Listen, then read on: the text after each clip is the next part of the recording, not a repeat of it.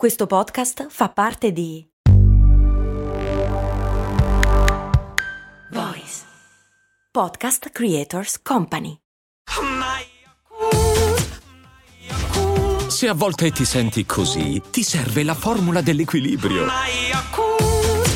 Yakult Balance, 20 miliardi di probiotici LCS più la vitamina D per ossa e muscoli. Perché se sei abbastanza temerario da leccare del metallo gelido rimani con la lingua incollata lì alla mercé di tutti quanti che ti prendono per il culo? Signore e signori, trasmettiamo ora cose molto umane. Il miglior podcast quotidiano di fatti, storie e cose interessanti degli esseri umani, della scienza e del mondo. Sul secondo canale il programma sarà trasmesso in via sperimentale a colori, anche se voi i colori non li potete vedere.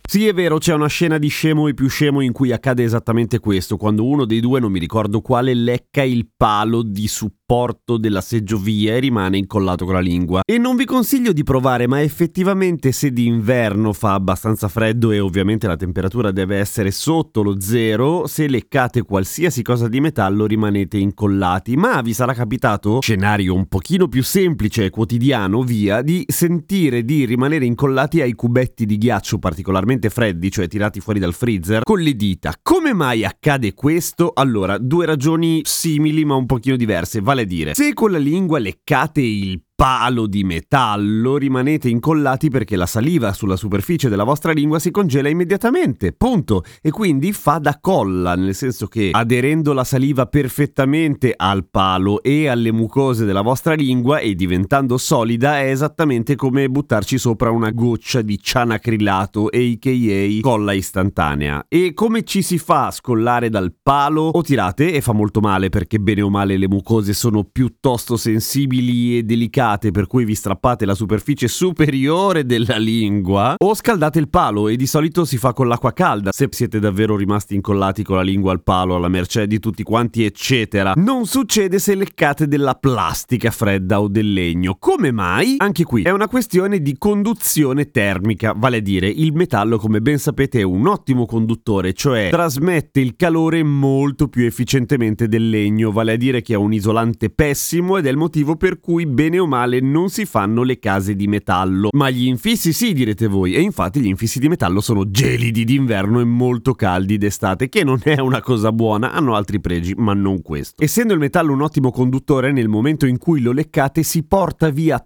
tutto il calore che avete sulla lingua e congela la saliva, giustamente, cosa che non fa il legno, cosa che non fa nemmeno la plastica, perché il calore della vostra lingua rimane lì dov'è e il freddo della plastica rimane lì dov'è, per cui la saliva rimane caldina perché ha contatto con la vostra lingua. Benissimo, ma quando toccate con le dita il cubetto di ghiaccio e vi rimane incollato, come mai accade? Perché intanto non è metallo e poi non c'è saliva sulle dita, di solito sei con le dita asciutte, cioè dipende dall'uso che ne fa. Insomma, ci siamo capiti. Il ghiaccio è come il metallo, cioè è un ottimo conduttore termico e in questo caso ovviamente non c'è saliva, quello che accade è che si ricongela la superficie di ghiaccio che brevissimamente si scongela e diventa liquida nel momento in cui la toccate, perché le vostre dita sono più calde, per cui sciogliete effettivamente pochissimo pochissimo della superficie del ghiacciolo che immediatamente si ricongela e quindi si incolla. C'è anche un'altra domanda assolutamente legittima, come mai il calore della vostra lingua oppure delle dita non serve a scongelare la saliva congelata o l'acqua congelata sul cubetto di ghiaccio? Proprio perché sono degli ottimi conduttori, per cui si portano via più calore di quanto il vostro corpo riesce a generare, banalmente. Perché ovviamente il vostro corpo continua a mandare sangue caldo sulla superficie delle dita o della lingua, se no vi si staccherebbero nel giro di pochi secondi, sarebbe una vera disdetta. Il problema è che il calore continua a essere dissipato dal metallo e o dal ghiaccio e quindi la superficie congelata resta congelata, motivo per cui è buona norma non leccare i pali di ferro in inverno.